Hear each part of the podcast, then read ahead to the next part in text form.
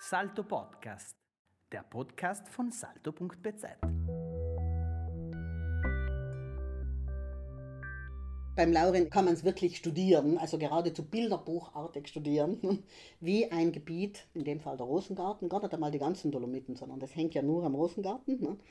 Wieder äh, wie ein Gebiet äh, mit, einem, äh, mit, einer, mit einer Geschichte, sagen wir mal so, mit einem, heute hat man sagen, Storytelling, ne? also mit, einer, mit einem richtigen Storytelling weltberühmt worden ist. Inzwischen meine, werden die Dolomiten überrannt mit dem Weltnaturerbe. Dass da ladinische etiologische Motive verwendet worden sein, hat damit zu tun, jetzt sage ich einmal etwas böse, sie sind unverbraucht. Es ist eine ganz kleine autochtone Kultur gewesen, die war, man kann sich heute nicht mehr vorstellen. Wie die Dolomitenstraße eröffnet worden ist, 1909. Also man hat sie angefangen 1904 zu bauen. 1909 ist sie vollendet worden. Wie durch Fassa das erste Auto gefahren ist, seien die Leute links und rechts auf die Seiten gespritzt und haben gesagt, arriva mal lang, ja, jetzt kommt der, jetzt kommt Renz, bringt es euch in Sicherheit, es kommt der Teufel. Ein, wie die ersten Automobile da gefahren sind, kann man sich halt alles nicht mehr vorstellen. Die haben einfach sowas noch nie gesehen. Und jetzt fährt da äh, etwas, was keine Pferd vorgespannt hat und kein Ochsen vorgespannt hat von allein, fürchterlich stinkt und knattert und rattert. Na, natürlich ist das der Teufel. Ne? Und kommt in ein äh, sehr, sehr abgeschiedenes Tal. Die Dolomitentäler waren untereinander immer in Verbindung. Sie waren sich untereinander, übrigens ist ein Mythos, sie waren sich untereinander nicht Freund. Sie haben sich untereinander die Köpfe eingeschlagen, genau was aber sie waren untereinander über die Dolomitenpässe, über die weltberühmte Sella Ronda, untereinander in Verbindung. Außerkommen aus der Welt ist man nicht leicht, weil man über diese Schluchten nicht kommen ist. Über die Schluchten, die den, die den Weg in die, in die Welt öffnen, hm, hat nur, äh, um, äh, hat's nur Berge, hat nur Saumpfade über den Berg gegeben. Die Gröden hat müssen über, über die Raschützen, es ist unten durch der Tollweg ist einfach nicht gegangen. Nicht? Und äh, Gardatal hat mir oben über, über, über Welschellen. Die, die, die, die, die Schlucht der Garda war nicht, äh, war nicht wegsam. Und das Gleiche gilt für alle Täler. Fassa ist nicht rausgekommen. Fassa hat über den Karasee her müssen, ne?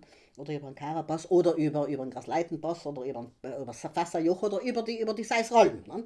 Ganz klar, unten außer bist du nicht gekommen. Ne?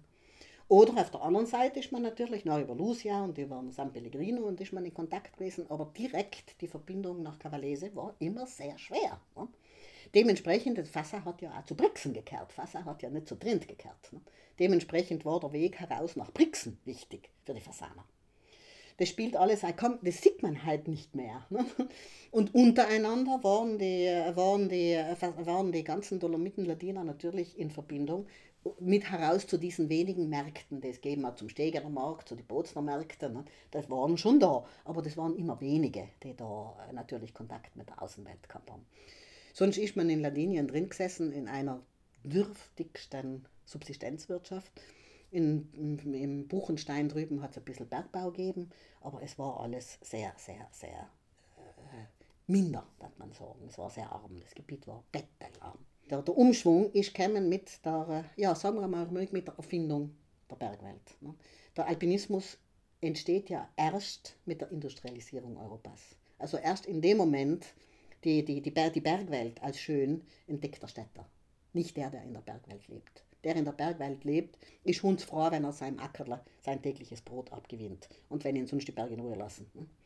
Die, äh, den Berg als schön zu empfinden, als erhaben zu empfinden, die Bergwelt als Freizeitkultur zu entwickeln, das ist der Städter. Der muss in der Natur ja auch nicht leben, sondern für den ist das Freizeitpark. Und nur in den Städten ist auch genügend Kapital vorhanden, um sich diesen Luxus dann auch leisten zu können. Das hat zu tun mit, der, mit, der, mit den großen Umbrüchen der Romantik. Also die, äh, das hängt alles damit zusammen. Die Romantik entwickelt ein neues Bild der heilen Natur, das ja genau damals schon immer gegeben hat. damals beginnt die Industrialisierung, beginnt die Verstädterung, beginnt auch der große Reichtum Europas, das ist klar, und beginnt der endgültige Verlust der sogenannten heiligen Umwelt. Das ist ja alles ein Traum, der längst schon immer existiert. Ne? Auch die Dolomiten seien alles andere als eine heile Welt. Ne? Aber jetzt geht's los, diese neue Freizeitkultur braucht, jetzt sage ich wirklich braucht, einfach immer wieder neue, heute darf man sagen, Events. Ne? Nachher ist einmal eine Zeit lang, äh, bis auf den heutigen Tag lebt die Schweiz von ihrem Mythos von Davos, vermarktet das auch sehr raffiniert und sehr dick und sehr, sehr, sehr gut. Ne?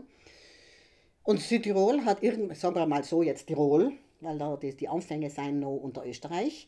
Und Österreich vermarktet sehr, sehr gut seinen Südbalkon. Da entsteht ja wirklich die Belle Bock von Meran. Und äh, das hat damit zu tun, dass eben 1800 zwischen 1880 und 1915 der Begriff Dolomiten weltberühmt gemacht worden ist. Nicht zuletzt über einen Herrn namens Karl Felix Wolf. Den kann man gar nicht, äh, den Marketingwert, den er da erkannt hat, das kann man gar nicht hoch genug einschätzen. Dass er das mit dem Ladinertum verknüpft hat, ist okay. Er hat aber sein Hauptwerk, also die Dolomitensagen, merkwürdigerweise Dolomitensagen, getauft und nicht ladinische Sagen, obwohl es soll eigentlich sein. Ne? Er hat genau gewusst mit Ladinisch, hm, was ist das? Ne? Dolomiten, ja, sofort, her damit. Ne? Also er hat genau gewusst, wie man äh, werbewirksam arbeitet. Das hat er wahrscheinlich gar nicht bewusst getan, sondern er war Journalist und er hat gewusst, das ist jetzt ein Begriff, der in dem Moment international wirkt. Und die Dolomiten wirken bis auf den heutigen Tag Welt-UNESCO-Erbe. Sag alles. Salto Podcast, der Podcast von salto.bz.